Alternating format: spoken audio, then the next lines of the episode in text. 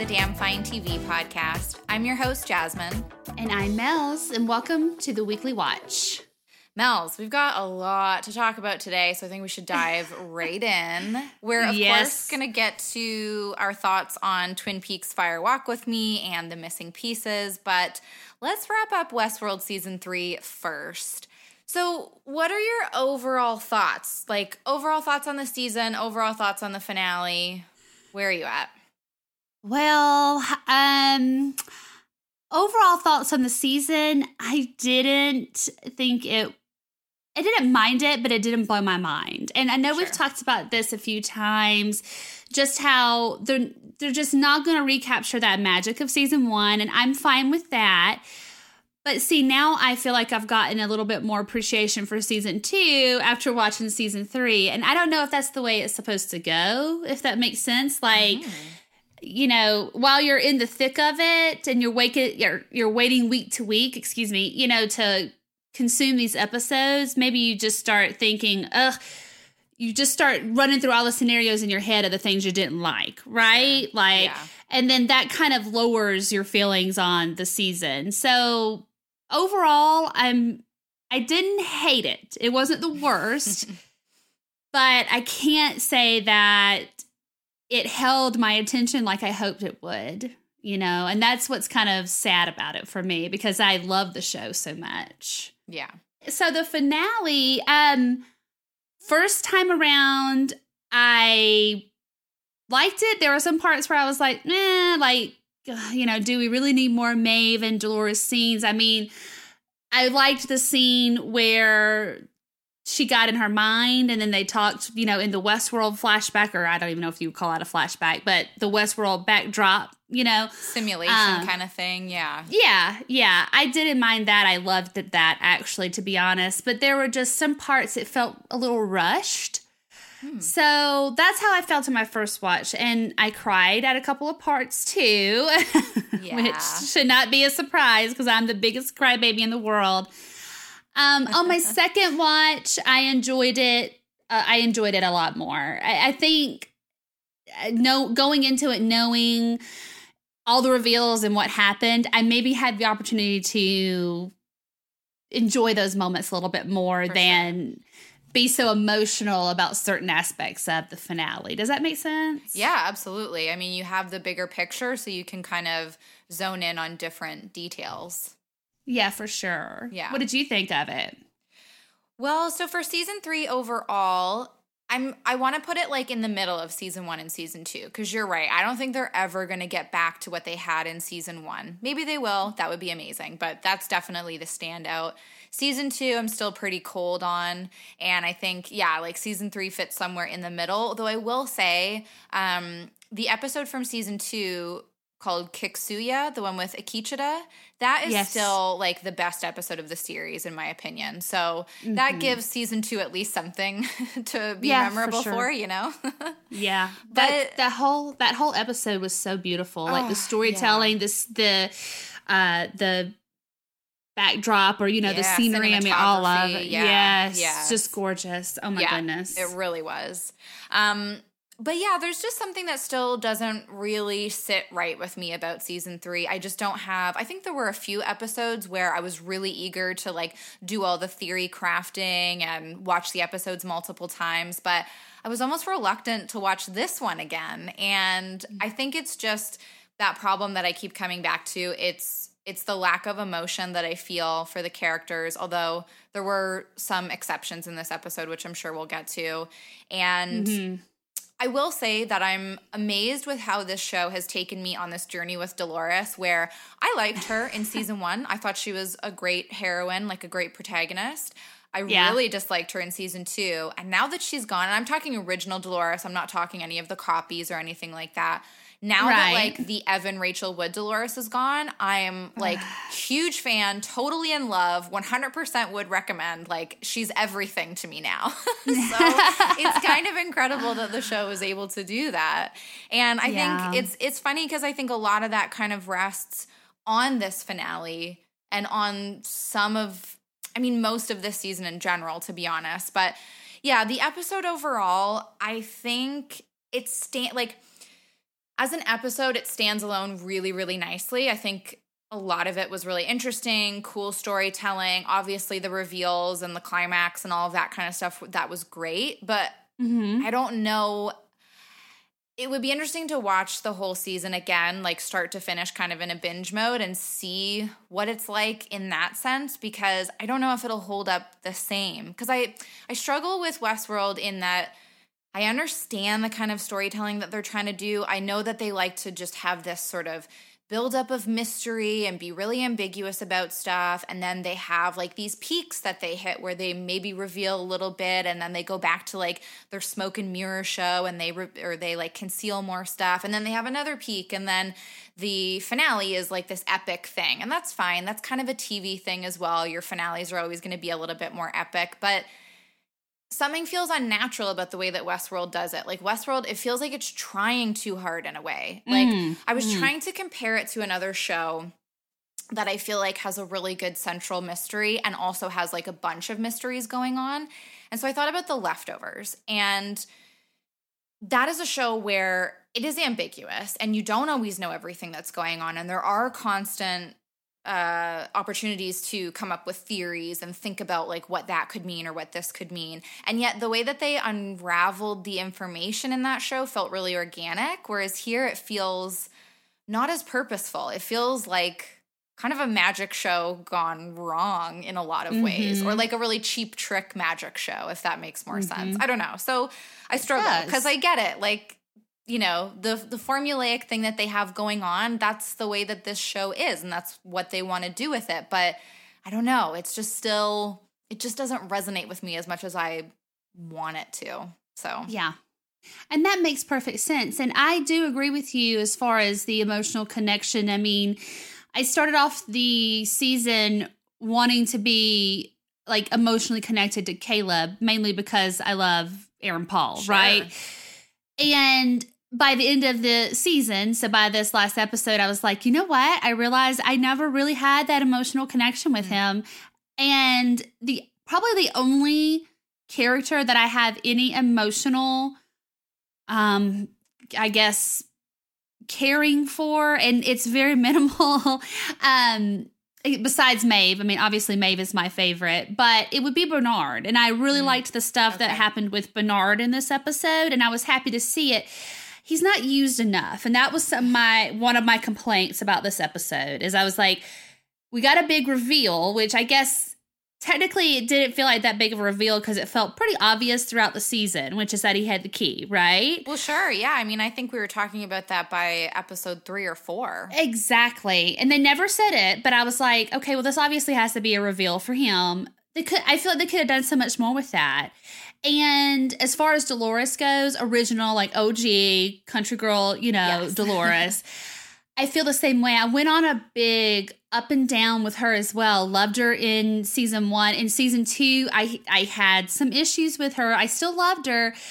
Season three, I was not digging her in the beginning. By the end of it, I was like, you know, in tears. Yeah. So, you know, that emo the emotional tide is still there. It's just not as great as it used to be. But I'm really, I think, super pissed about Bernard and Maeve to an extent. I feel like they just were very underutilized, and I didn't like that. Oh, big time. And it's see, this is another one of my problems. I agree with you that the emotional resonance was there for Bernard big time this episode. I really felt for that meeting and I love the way that Dolores orchestrated that and I think it just meant so much for their relationship and for their characters in general. But for the rest of this season, Bernard was basically like, "Oh, got to get Dolores. Uh Yeah.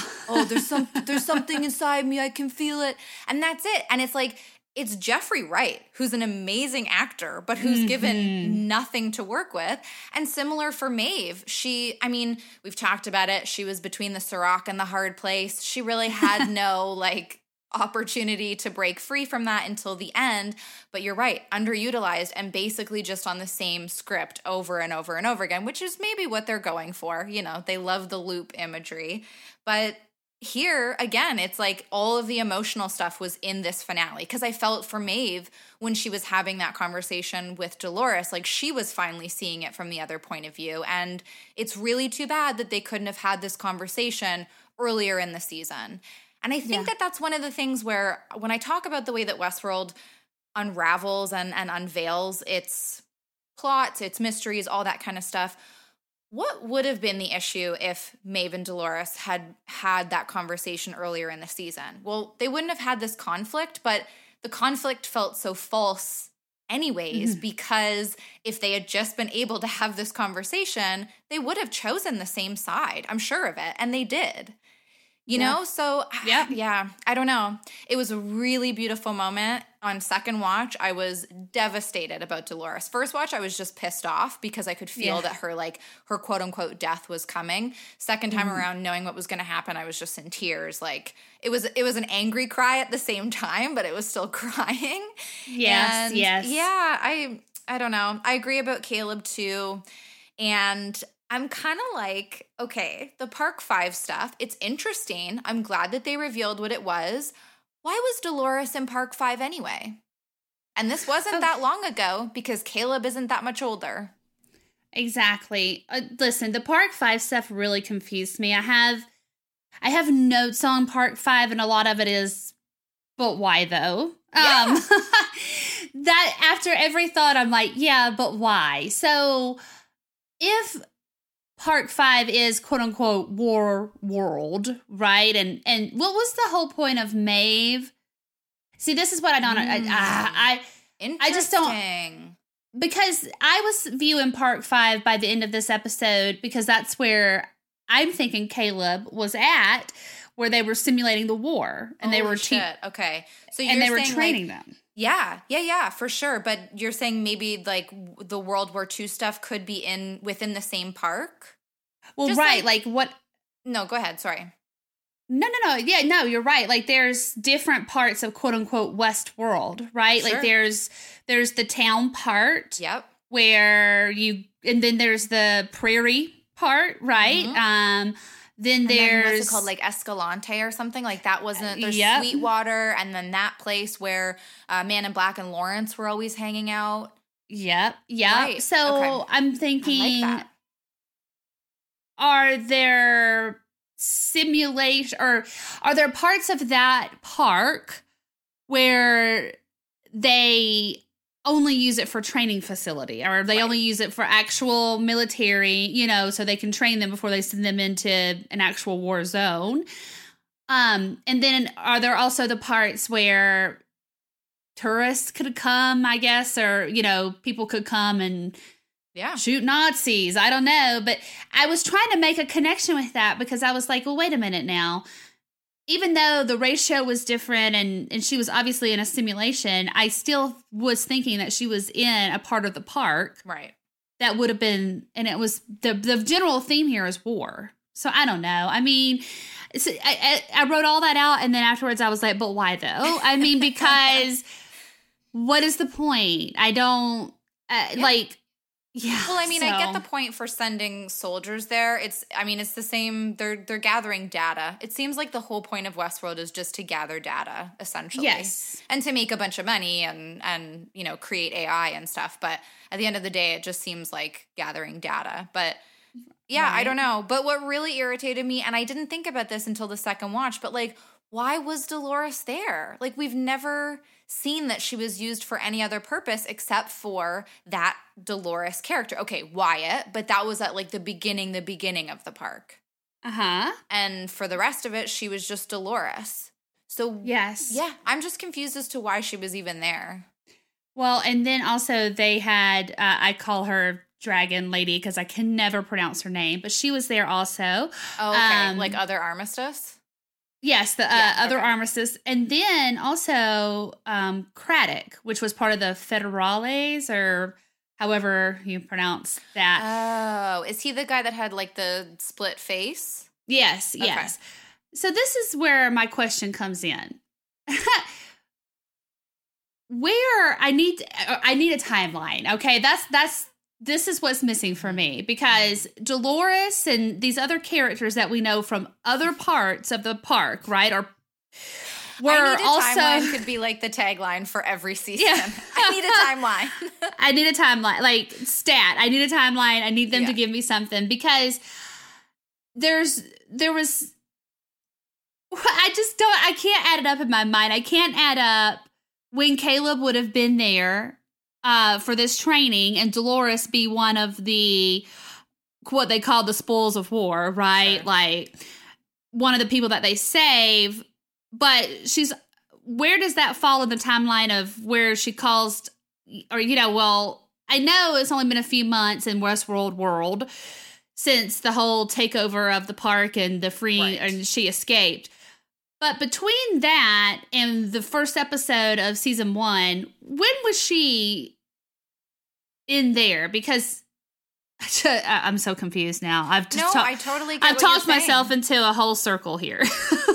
like, let's say between okay, so obviously there was the stuff that happened with Jimmy Simpson William, and that's like 30 years ago, 35 years ago, whatever. Or exactly. I guess that was 30, and then the stuff with original Arnold was 35, whatever.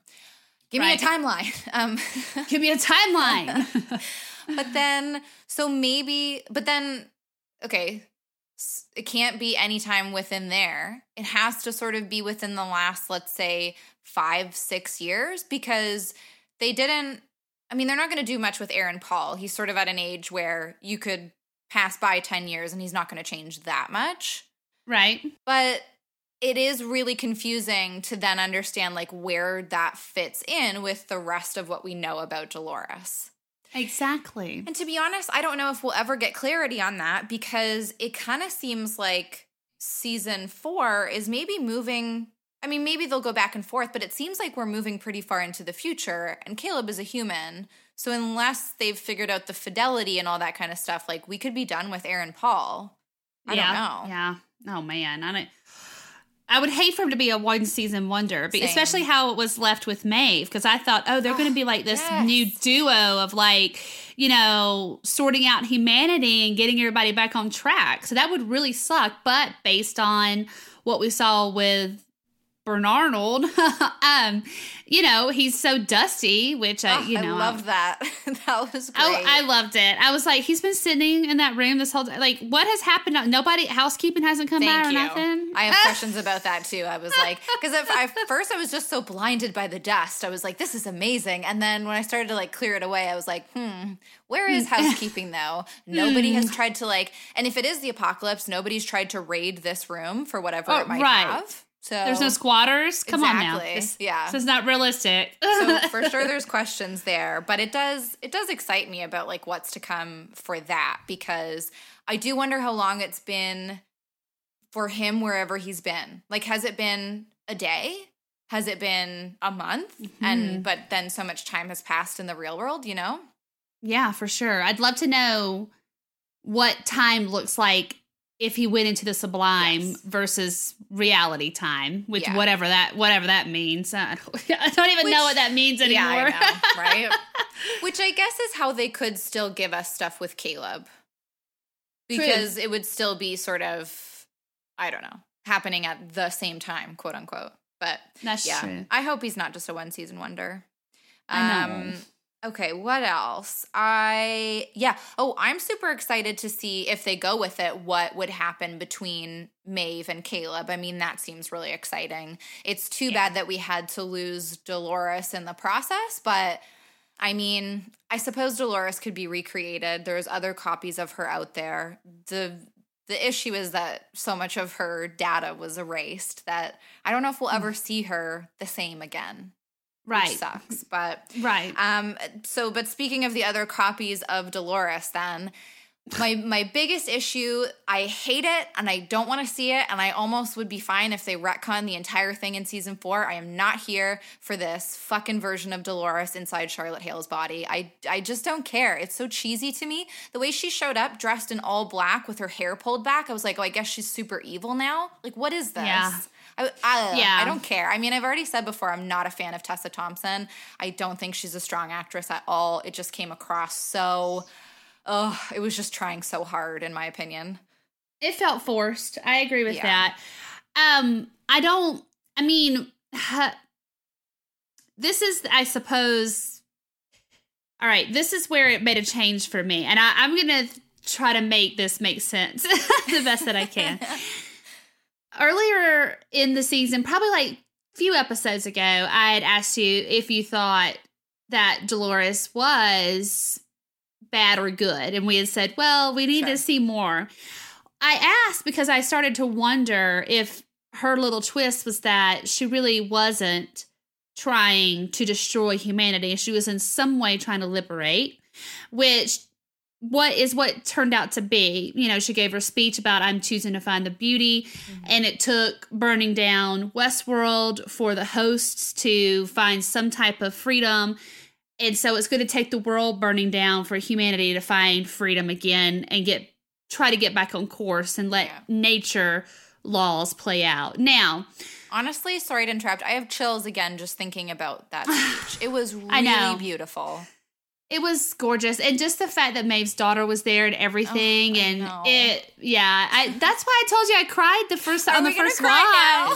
I mean, I was like okay, I love you again, Dolores. Stop playing Yeah. with my emotions Yeah. like this. But you know, and so I'm wondering that what she was trying to do with Charlotte.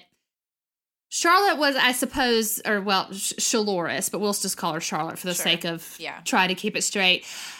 She was trying to warn her, but it wasn't for her to be like assy about it. Dolores was trying to warn her, like, this is not your family. Don't get attached. And it's because I think she knew how shitty uh Serac, Raboho, Mm. Bo, all of that was, and that if she did step out of line, that what ended up happening to her family was going to happen, right? And but she didn't want to reveal any of that because she was trying to do things the way that they needed to play out for her. And I get all of that. Um, I don't necessarily want to see a quote unquote evil Dolores inside of Charlotte who's keeping her burnt arms to remind everybody of how shitty humans are. It's not like I don't need that I hate humans storyline to continue on in Charlotte, right? Like Mhm. and the reason I say that is because what we've come to find out is that Dolores didn't hate humans. She hated like the system or she hated the the man type thing, right? Like yeah. Well, I think I think she did hate humans, but she knew she hated what she knew of humans. And then when she was Right. actually allowed to come to the real world, or not even allowed, when she made her way to our world, she realized that it's not all the people that come to the park. Like that's not what everybody is like. And so she she grew and she developed and she progressed. And this version of her feels like a regression. And it feels like we're going back Yeah. to season two Dolores. And that's exactly. ugh, I'm just not here for it. I, I like, and another thing was like, okay, maybe maybe I'm not reading this correctly. Maybe I'm not looking at it through the right lens. But Charlotte says something about I wanted you to have hope, like I did. Does she mean hope that the hosts could take over? Because in my reading, Dolores did have hope. In fact, that's what she was basing every action on. Was the hope Mhm. that this one man, Caleb, would choose to do the right thing or would Yeah. choose to see the world in a different way or would choose to liberate whatever it is. So, I don't know. Was Charlotte's hope that it could still be like a host run world, I guess? Because otherwise Yeah. she's wrong. Right, right. Well, that's that's where I had another bit of like trying to work it out in my head, still being a little confused, but thinking I might be sort of getting on the right track with this is that even in her copies, so that includes Charlotte, Dolores did not divulge what her entire plan was. And this copy that was in Charlotte, she started becoming, I guess, sentient in her own way and asking questions. Like she wasn't like Musashi or Lawrence, where it was, or Connells, where it was just Mhm. like, here, you know, all right, yeah, this is my job, this is what I have to do, and then this is the end of it for me, right? Like they never knew a lot of the information. They never knew what Dolores was. They only thought they knew what she was after. She never told them the truth. So when it comes to Charlotte, it's like she was force fed that narrative from Dolores. original Dolores so much that when it cost her this family that she had become attached to, and then she finds out it's not even the what real Dolores had planned, she just gets super vindictive and, and shitty about it. You know Yeah. what I'm saying? Yeah. Like, yeah. And I think that maybe original Dolores saw this coming in a sense because she didn't put the key in her own memories. Like she Head, right. entrusted it with somebody else because she couldn't fully trust herself. And I just I really like that because I think again, I mean we've talked about this before. Season 2 Dolores was so uh I don't know, un, like one dimensional, so boring in that way. And there's just been mm-hmm. so much growth for her character, and you see it in all these little ways, and that's one of them. And it's just Yeah. a shame to have her gone and to, I guess, be regressing in this Charlotte Yeah. Dolores vision. But I don't know.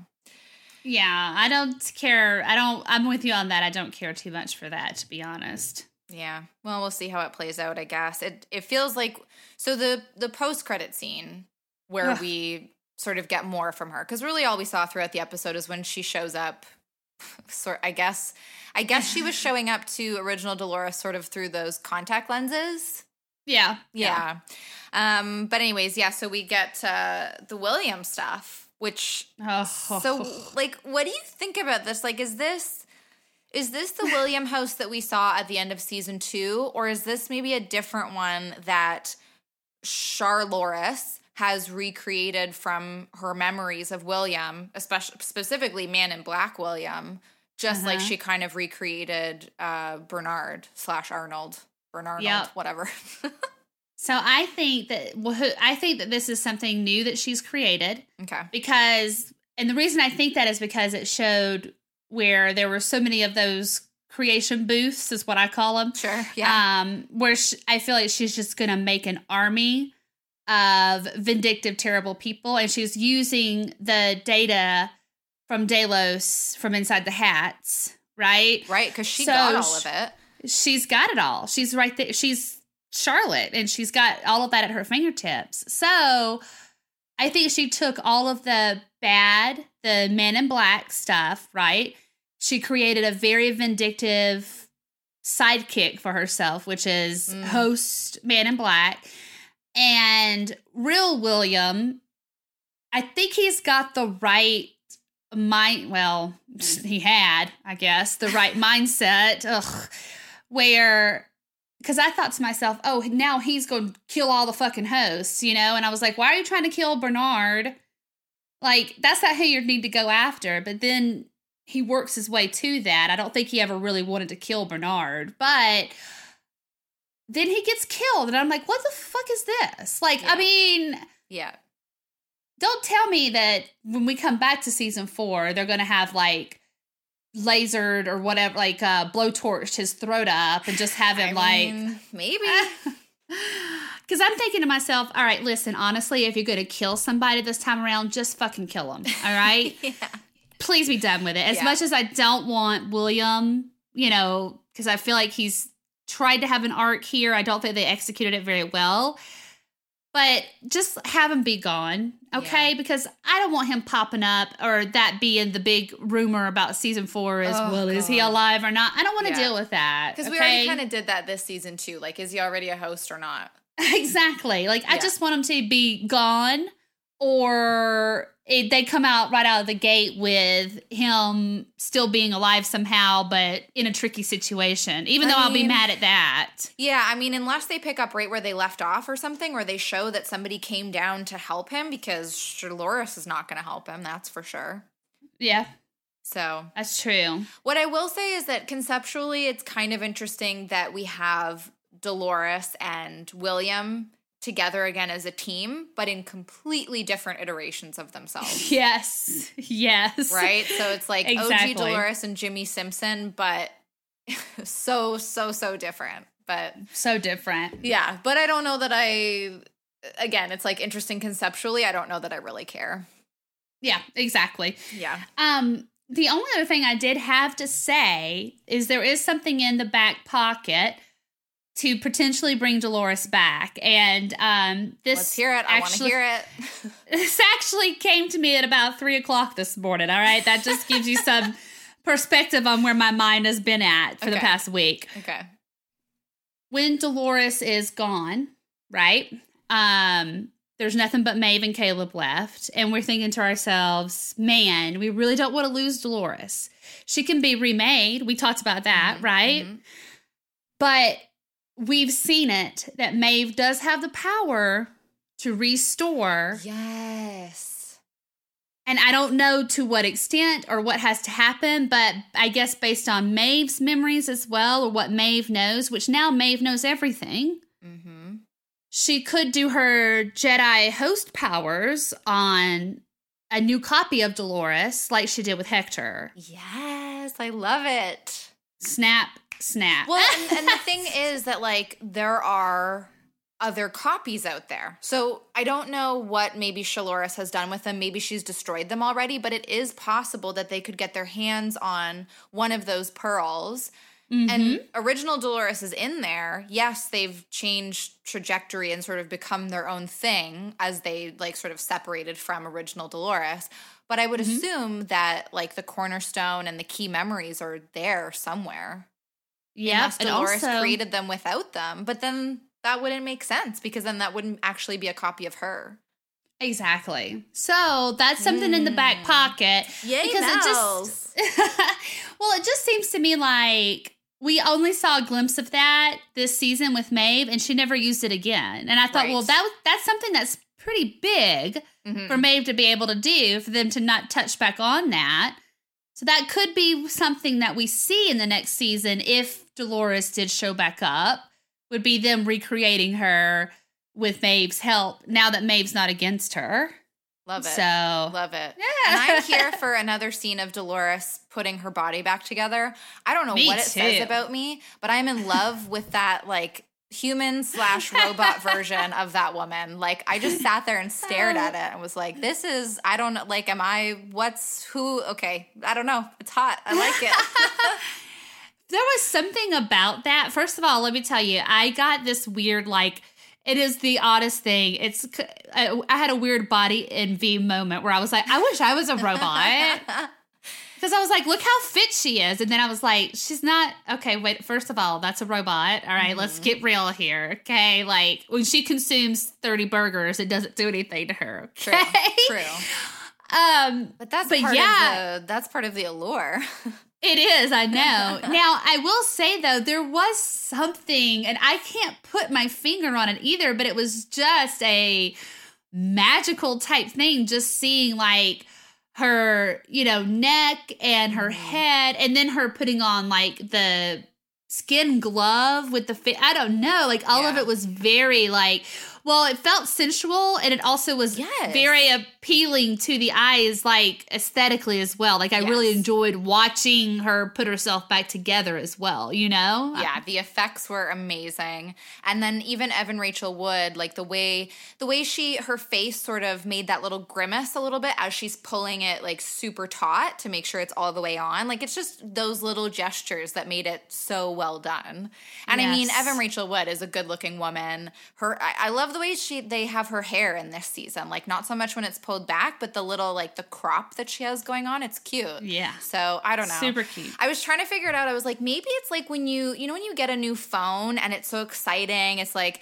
I mean, if if you use iPhones, I guess they usually have like the bigger screen and it's like a little more like the it's a clearer picture and all that kind of stuff. So it's like exciting. You get that new piece of tech and it's almost like it's beautiful in a way. And so I was like, yeah, and then you put a good-looking woman's face on it and you can't really go wrong. so Exactly. Oh, I agree. Yeah, Yeah. I really I was here for that scene. I really was. Yeah, it was. Uh, I don't know. It had me questioning a couple things, but I'm I'm just gonna own it. I was into it. hey, that the, there is nothing wrong with that. Like I said, it was very sensual. yeah, I mean, I'm so glad you agree.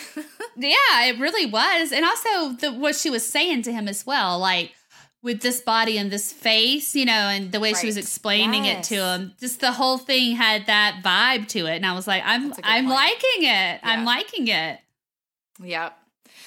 Well, I guess that's the the image I'm gonna hold on to.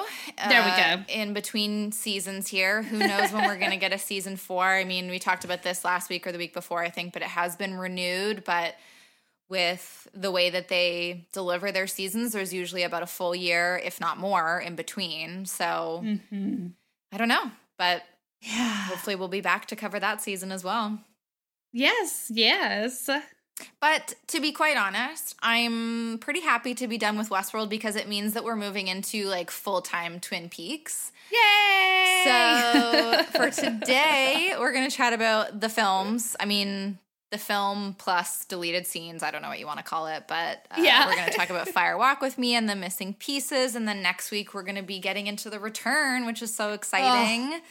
So, Listen, I cannot wait. Like you do not know how bad I my fingers have been itching to press play on that first episode of season 3 and I'm like don't do it. Don't do it. Don't do it. And now like after today I'm going to be like that's the first thing I'm doing is I'm running and I'm turning on that first episode. Yes. I I kind of had a feeling. I was like, I bet Mel's is waiting until we record, and then like that's her weekend plans is watching these first two episodes. But I'm so, I'm so glad that you waited because now like we can have the discussion about everything that leads up to it, and then you can just dive in. It's going to be worth it. yes. I'm so excited. I cannot wait. Ugh. All right, well, take us through some of your thoughts on Fire Walk with Me.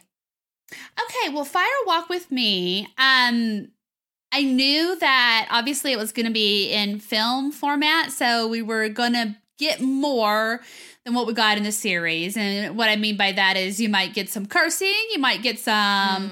you know, just some things that you can't you can't do that on TV, Yeah, right? yeah. Um which Twin Peaks sort of for its time did push some things that you hadn't seen on TV before. But um, so I enjoyed the movie. It was so weird. Okay. I want to Yeah. start off by saying I was, I enjoyed it, but I was confused. hmm And that's not necessarily a bad thing. I'm not looking at that negatively at all. I liked it. It, and then when I got into missing pieces, it helped me. I was, I still had some confusing moments, but it was a nice round out to the movie, right? Like Right. all of those deleted or extra scenes that came up in um, the missing pieces really helped me with how I left Fire Walk with me. Does that Yeah. make sense? Oh, totally. Yeah. Um, now, Will, I've got a few notes here, and then we can obviously like go into you know details on some things. But what I've got, my favorite scene right off the bat was the very beginning with Gordon. Okay. Um, when he's like speaking in that special code with Chet and Sam, Oh, okay. Yeah. which I was really excited. over the face. Yes. Yeah. Yes. Yeah. Listen, Gordon next to Dale might be my favorite character. Oh, wow. I love it. And it's because he's just so odd. Oh, And- he's 100% odd. And I love that he, there's something about him being like the first voice. I, I'm pretty sure he's the first like dialogue that we hear. And it's very much Yes. like, hi, I'm David Lynch. This is my film. Exactly. yes. Perhaps that's why I like it so much, is because I'm like, the this guy was like flashing his gonads a bit. And this, you know, Yeah, it's like, yeah. I'm gonna open up my own movie up. How do you like those apples? Um, but yeah, so also I was really surprised because I didn't want to run the risk of spoiling myself on anything by looking on the internet. So I had really no clue about what Fire Walk with Me was going to be like. So I was excited to see Kiefer Sutherland though, because I really like him. But yeah, so them talking in code and then the woman in the red wig dancing, like it just was, it was so weird, but it was so entertaining. Oh, and I, love loved that it. you love that because I feel like that's the moment, like with Lil and her secret message. I feel like that's the moment. If you are not interested, you are turning this movie right the fuck off and walking away. Yes. yes. Well, like I said, it's confusing yet entertaining. And that's what I like about it. You know, like Mm-hmm. I couldn't wait to get more, but I'm not going to lie. I was like, what's he talking about with his hand over his face? And what's this lady dancing got to do with anything? But I loved Yeah. it. So, Yeah. um, another note that I made, obviously, because like Teresa is from Deer Meadow, right? Mhm. And I made this association in Deer Meadow with Twin Peaks that it's like the upside down One of Twin Peaks. yes. Okay, good. I'm glad I got that because I was like, even down to everything in the, the sheriff's department is polar opposite, right? Um, Harry is so helpful. This sheriff was such an ass, and the receptionist was mean and snarky, and Lucy's the polar opposite of that, right? Mm-hmm. Um, and then even when you get to the diner, and I'm like, this is they have a diner, but this is no, this is definitely no Norma. Definitely not the double R. no, it's not. And so yeah, like just that whole feel of it, I was like, this is just the the upside down, the the mirror mm-hmm. on the other side of, uh, or I guess you, because you and I talked about this, this would be like Twin Peaks doppelganger, maybe. Yes. Oh, 100%. That's such a good take. I never even put it into those words. I love that.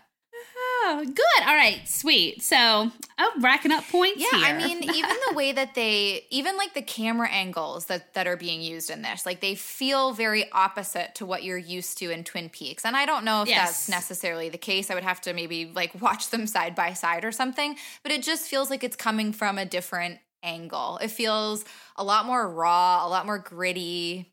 Yeah. Yeah. Yeah. Um, of course, the next thing I have is Donna, not Donna. Yeah. Mm-hmm. And she's DND in all of my notes now because I'm like, this is not Donna. Um, which you had told me that I think there must have been some kind of disagreement with the original actress, and she didn't come back for this. But still, I had that face where I was like, she just has that look just well enough. yeah. to where I'm like, okay, this okay, all right, I could get with this at least for you know this movie. I I'm fine with it. Um, I put loads of drugs, bubbies, and sex, and bubbies is my code for today's. yeah, there's definitely. I mean, like you said, it's stuff that they you could get away with now on HBO and maybe on right. some other networks and stuff, but it's definitely different. It's a lot more graphic. Um, I mean, yeah, it's no, a horror film. It's straight up a horror film, and it's very. Oh, 100%. I mean, it's it's like psychological horror in a way. It sits with you. It sure is. It really is because you know, like I can watch some like sex scenes. They don't bother me. You know, I'm like that. That doesn't. But this was weird and kind of. It was gave me a super uncomfortable feeling, mm-hmm. and I mm-hmm. guess it's because of all of the context that we kind of knew coming into it, right? So we knew that Leland was Bob was Leland, Leland was Bob, and then Bob was harassing or sexually assaulting Laura. Oh, okay. But I can't. Like I feel for that man. He is just so uncomfortable. oh my gosh. Sin. Like I know. oh my gosh. and he's like, okay, like he's like a possum. Okay? Like honestly, he shows up in a room and he's like, yeah, you know, and yeah. you're like, calm down, okay? Like, Bob, take a chill pill, all right? But he's very good. Like, obviously, the star of this film is Sheryl Lee, and she, yeah, is just phenomenal. But Frank Silva, who plays Bob, uh, he's just amazing. And he started out as just like a, I think he was a boom operator when they were filming the pilot. David Lynch oh caught gosh. a weird shot of him sort of reflected in the camera and was like, that's it. That's Bob. Oh, so, I love that. Right? And it's just like, it's got to be about the look. I mean, uh, I feel yeah. so bad for this man, but that greasy gray hair and the look on his Ugh. face, like he was just born to play the role. yeah, and also the noises that he makes. I'm yes. like, oh, you yeah. just automatically the little hairs on your neck stand mm, up. It's just so uncomfortable. But you know, and all, like this discomfort that you're talking about, it's 100% running throughout the whole thing. That's the atmosphere, that's mm-hmm. the vibe. But it's it's it's what you're supposed to feel, you know? Like yeah. I think there's a very pointed effort in this film to say, "Hey, remember how Laura Palmer started this series and there was rape and incest and like that's a really those are really heavy subjects and you can't yeah. really gloss over them with coffee and cherry pie. I mean, you can, right. and it worked really well and it created a beautiful series, but it's really dark and really sorrowful and like this mm-hmm. really cuts right to it. Yeah, I agree with that for 100%. Yes. Um now, I want to point this out while we are talking about drugs and titties and sex here. So, the whole scene in the club Oh, wow. listen. What a trip. Oh, what a trip indeed. Um, I'm sorry. Hold on one second. I'm laughing because it's not supposed to be funny. But there's this one scene, and I believe it's Laura and Ronette, okay? And I had told you that you might have to keep me straight on some things because I watched both of these multiple times because I wanted to make sure I didn't miss something. So some of these things might blend together for me. But Gotcha. there's a scene, I believe it's Laura and Ronette, and there was Jacques. Listen. And he's like, hey, how's a sandwich? I'm ready to bring the meat. I was like, ew. I know he's so gross. I was like, do you see him? Stop. Like, ew. I know, like, I get it, but I don't get it. But also, the French Canadian accent kills me every time because there's something truthful about it, but it's also very exaggerated. So it just, it always makes me laugh. Well, see, that's how I feel like when I watch anything that's supposed to be set in Georgia, but they Right. exaggerate. Like The Walking Dead, for example. When you hear like Rick Grimes talk, you're like, okay. But in reality, I don't think that's not that bad. But yeah, no, I get what you're saying. It's just, Right. hey, I'm here with the meat. And I was like, oh, get the fuck out of here. That's Yeah. disgusting meat. Okay. No. But, and they're just like, you know, I know. I'm like, I forgot that Laura and Mm-hmm. Ronette seem to have such an affection for Jacques, and I'm just like, ugh, ugh. why?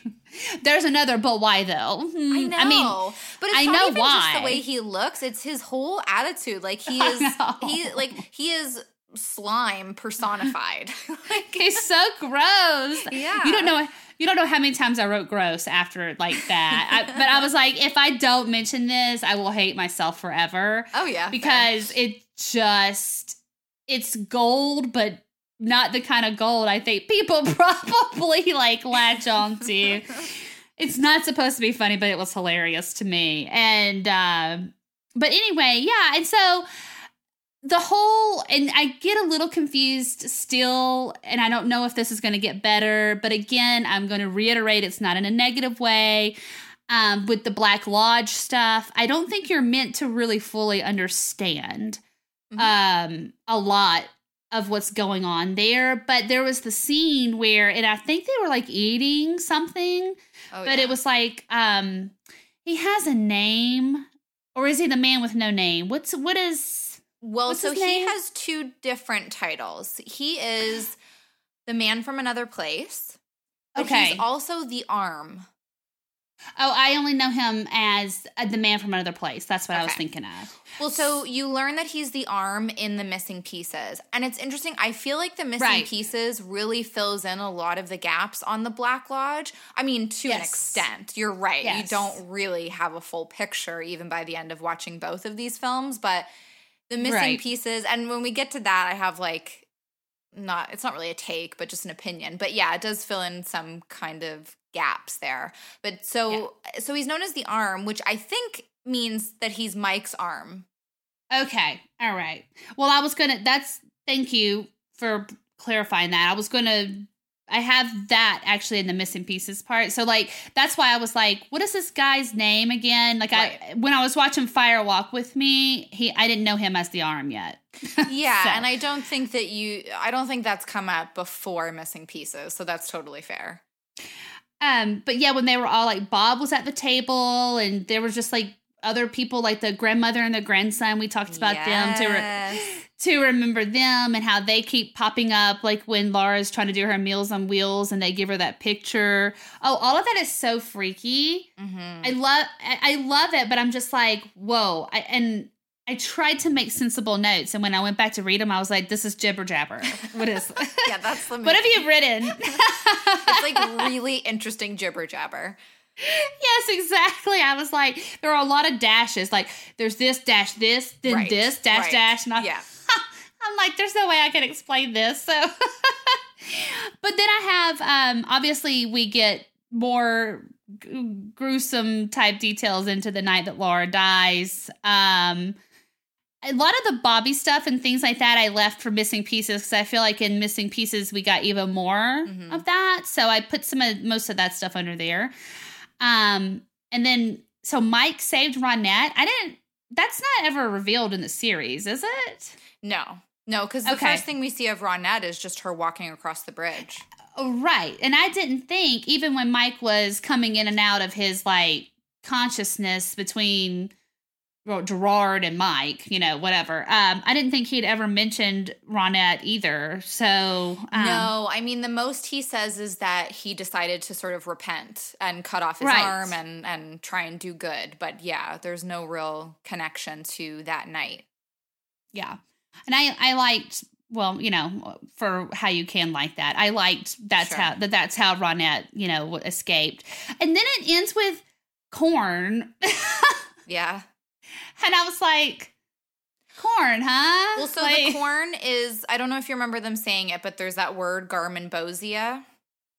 Oh yeah, no, I didn't know what that meant though. Okay, so that's what that like that's the physical manifestation of that. And garmonbozia is a made up word that means pain and sorrow or pain and suffering, one of those two. Oh, So that's like what the Black Lodge spirits feed off of. oh, okay, okay, all Yeah. right.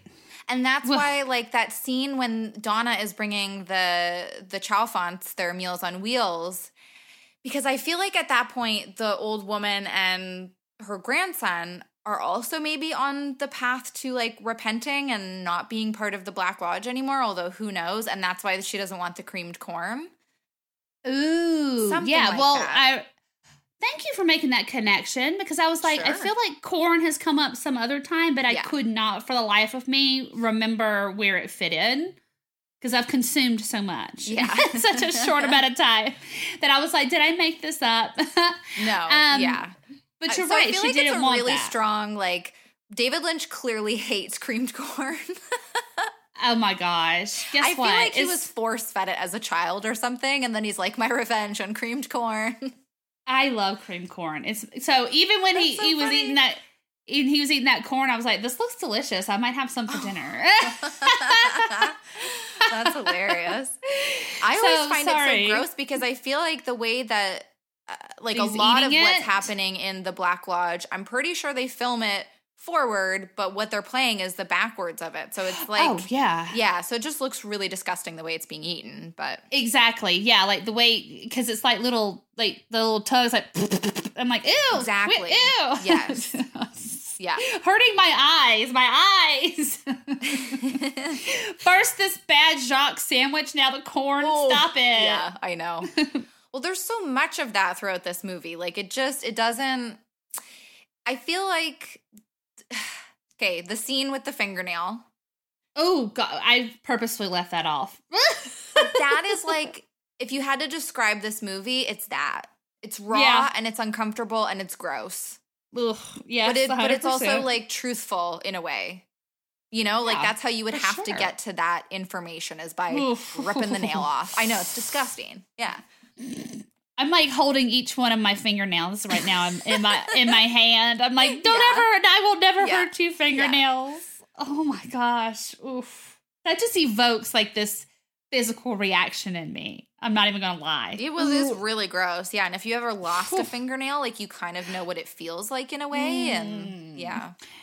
I will tell you, one time I did slam my finger in a car door, and it was up at the top. same. Oh gosh, it was up at the top, and half of my fingernail died, right? But I no, listen, because I went I did go to a doctor. Yeah, because I was like, what am I supposed to do with this? I've never like done this before. It was just like the family doctor, and he was like, Well, um, we could either take that off and I was like, No, no, no, no. Yeah. And he was like, or just be very careful, wrap a little bandage. I kept a bandage around that, and it took like three months for it to grow out because it was, yes. But I had a bandage wrapped around it for that. And people used to be like, what's going on with your finger? And I'm like, I still, just trust me, you don't want to see That's it. and second business. of all, Don't worry about it. yeah, mind your business, first of all. Second of all, I don't want anything even touching this because if this fingernail falls off, I'm going to die. Okay, that's how I feel. All right. I feel like when it happened to me, um, I just like bit the bullet and just like ripped it off and was like, just got to be done with it because otherwise, yeah, it's gonna be three months for it to like fully heal. But yeah, So so, this I've had is that some- just like open spot like underneath where your nail should be. I know it's disgusting. sorry. whoa, and I'm sorry for all the sound effects on this, but whoa, whoa, whoa. yeah, we're like a we're like a morning radio show today. All right. Um, I'm sure there's loads that I I didn't talk about, but I feel like a lot of it came together even more with missing pieces. So I started moving some of my notes around um, when we get into the missing pieces. So. Yeah.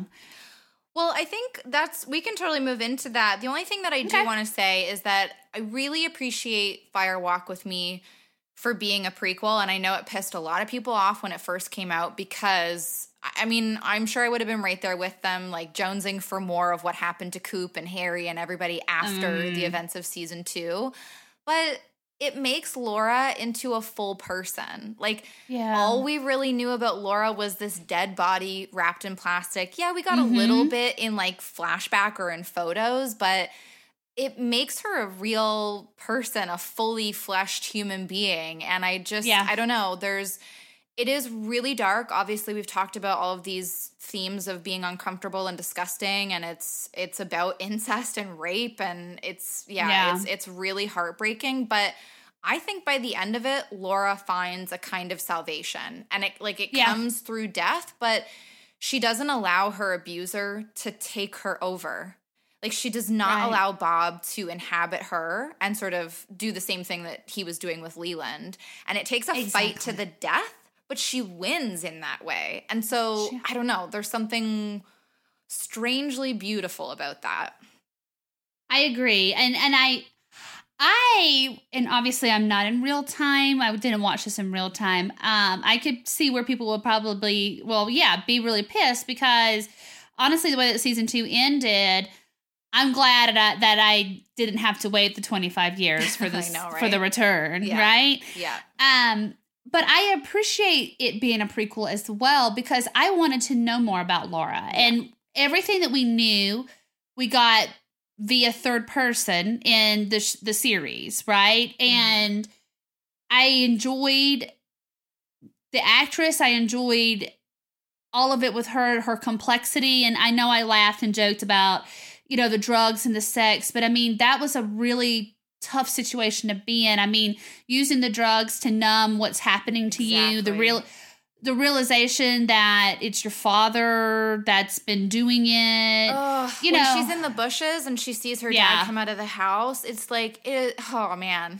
I it's heartbreaking right now. Yeah, yeah, yeah. It really is. And so, well, I joke about it, but in reality, someone who's going through a lot of trauma and things like that, that this is a sort of classic behavior where they do turn to they could turn to substances and, sure. and a a lifestyle that they try to live that helps numb what's happening in their real life to them. And it's it's incredibly moving and it's sad and the quote unquote weird stuff is just a an added bonus into the story like maybe yeah. to take away from a lot of the hard themes that that the story does have to bring to the table you know? Oh for sure. But you know so okay so this is sort of what i was talking about before just my sort of feeling about the like what happens with the missing pieces versus fire walk with me. When you see what was cut out I think it only serves to sort of underline the kind of film that David Lynch really wanted to make with Fire Walk with mm. Me because yeah.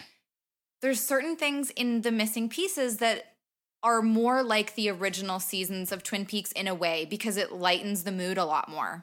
Yeah. Whereas by taking them out, you don't have a lot of distraction. You have to watch and sort of endure in a little bit of a way what's happening to Laura Palmer. And you can't you don't get to go to the double R for like a fun piece of pie and a cup of damn fine coffee, you know? Like you're right. really sitting with the horribleness of what happened to her.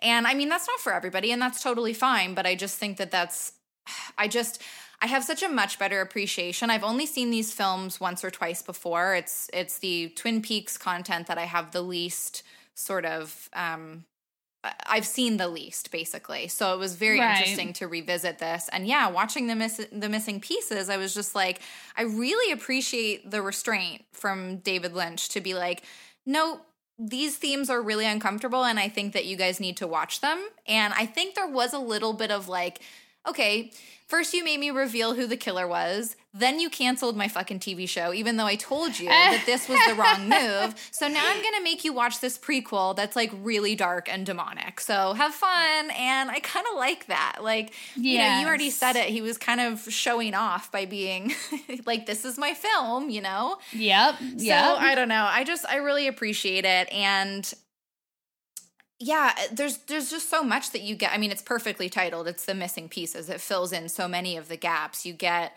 like I said, you get more information on the convenience store, the Black Lodge, all that kind of stuff. You get more scenes from after the events of season 2. You get familiar faces, familiar settings, and I I just love that he restrained himself and resisted the urge to include those just to sort of make fans happy, you know? Right. And then it's cool that he did release the missing pieces. Like that wasn't released until 2014.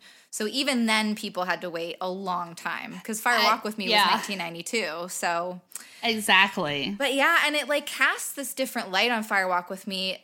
The scene that really sticks out from Missing Pieces for me is when the Palmers are sitting at the table and they're learning Norwegian together.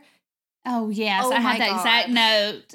It's it's so heartwarming and heartbreaking Yes. all at the same time. Yeah, yeah. That's I, you. Okay, I didn't show you these notes, so I'm like, get out of my head once again. but I put the same thing down. I was like, you know, it's heartbreaking because that is obviously real Leland, right? Um, Yeah, it's like a moment of lucidity or whatever. Exactly. And the family dynamic and it's so sweet, but then you contrast that to the other dinner scene where he freaks out on her about washing the hands. Where he's obviously Bob, I suppose, right? And so Man, it's Yeah, a little like- dark, but I feel like that could be made into a meme for right now.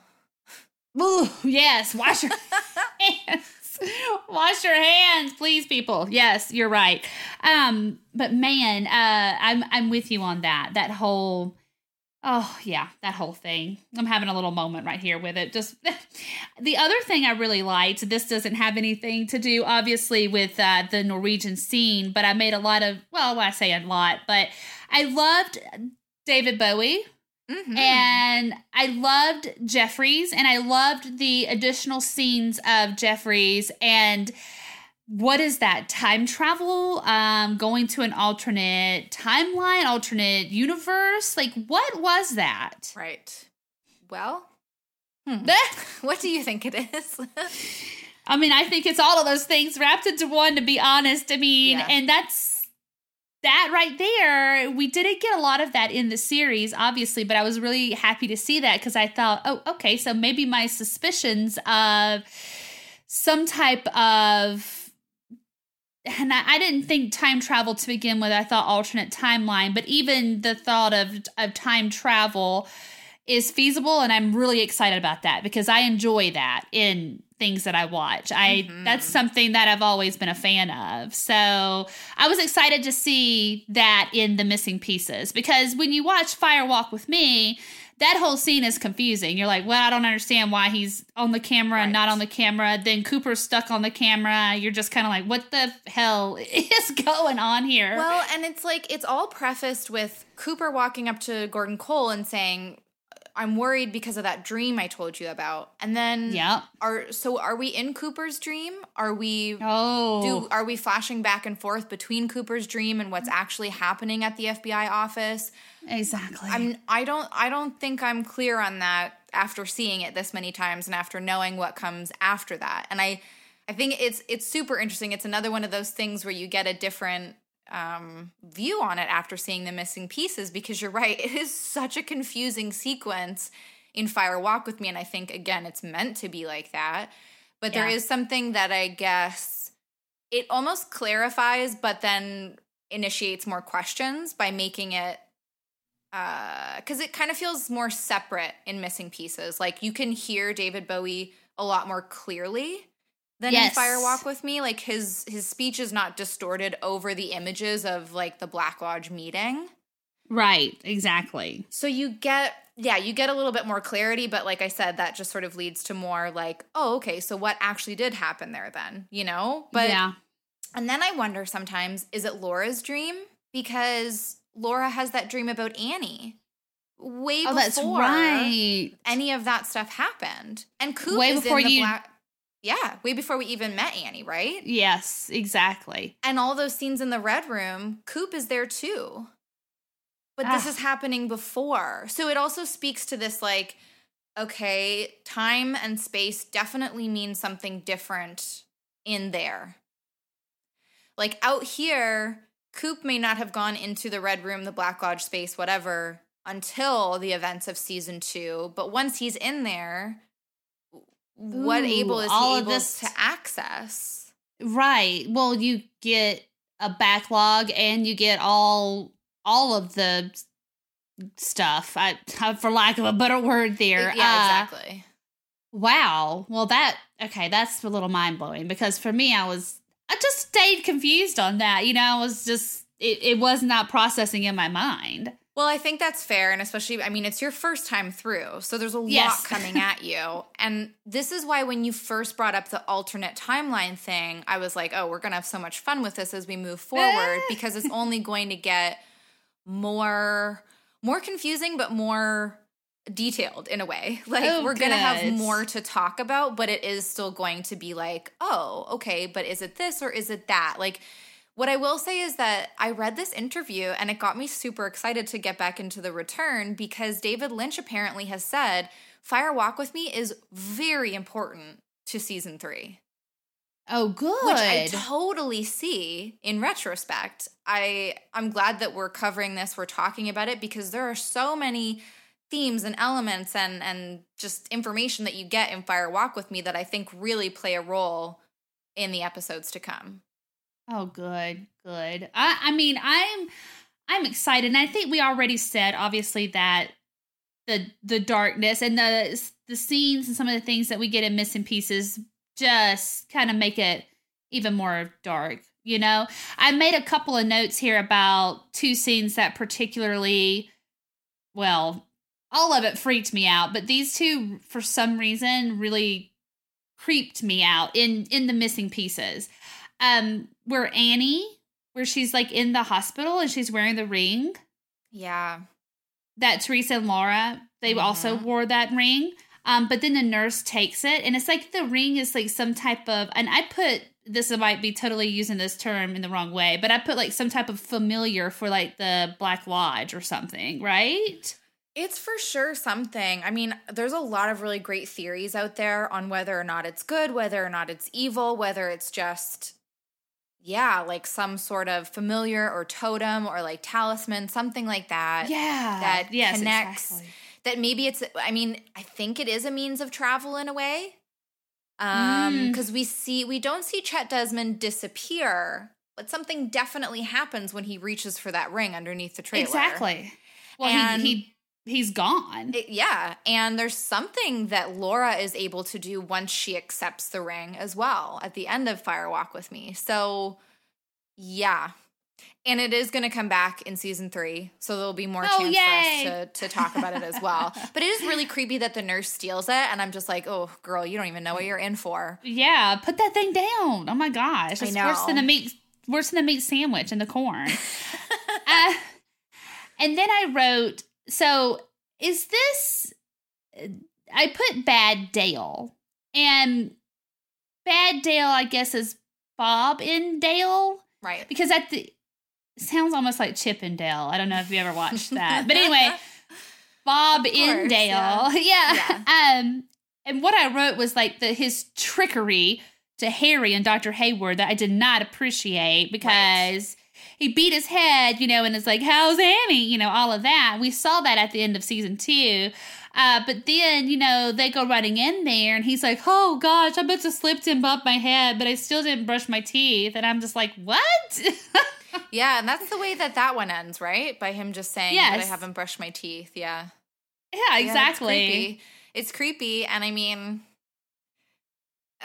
I, I don't think it's a spoiler to say we're gonna see more of different sides of Dale. Like, I mean, that's where we ended with things. So when it gets picked back up, you know, like, Oh, I can't yeah. wait. Oh my, I have, I have chill bumps. ugh, he's I love even him. in that quick scene of when you know that something has gone wrong here. Bob is obviously with him in some fashion because we saw him in the mirror. He, the turn is so good.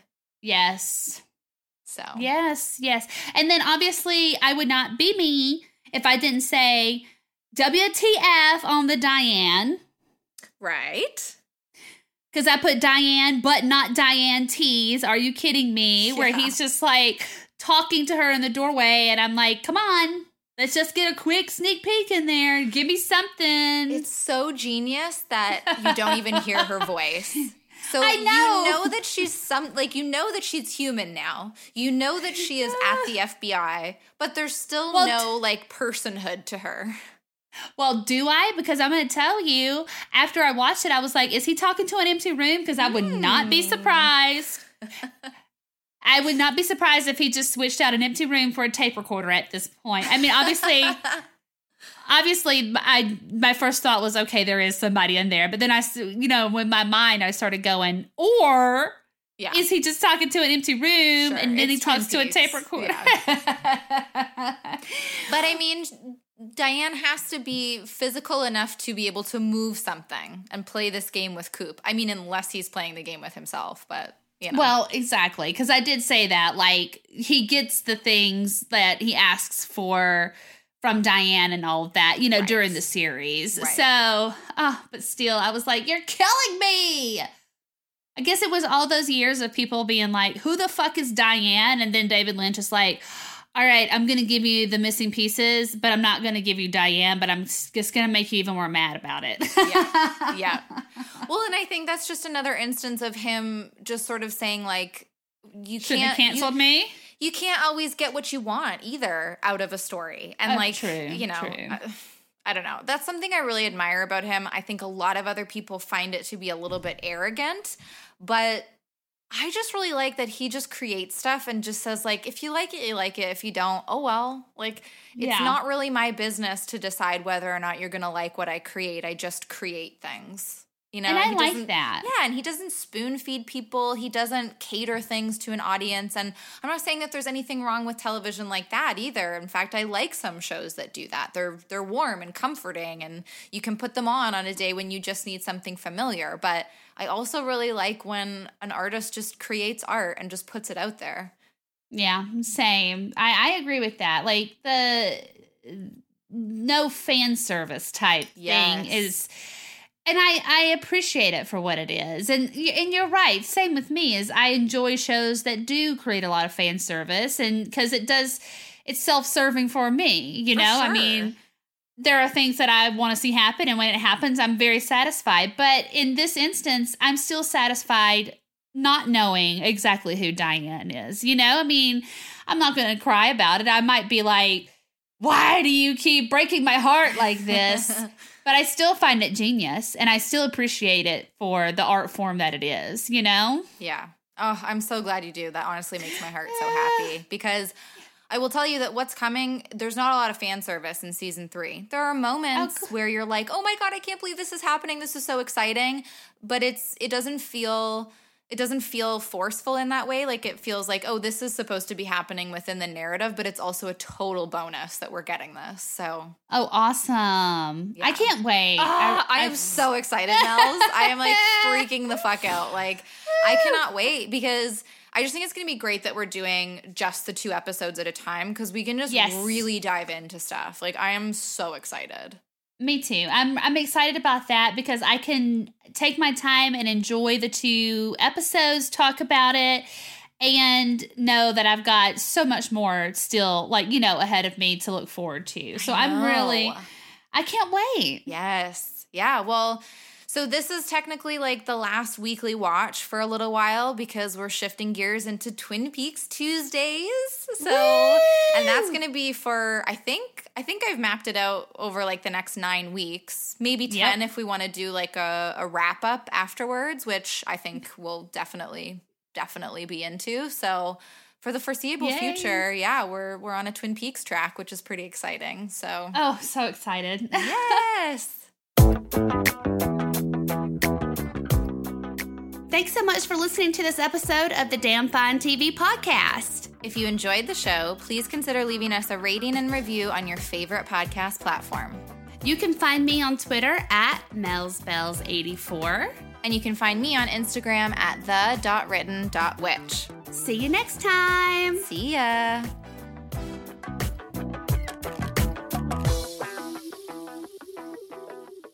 Damn fine. TV. I don't think that you can get too much Twin Peaks.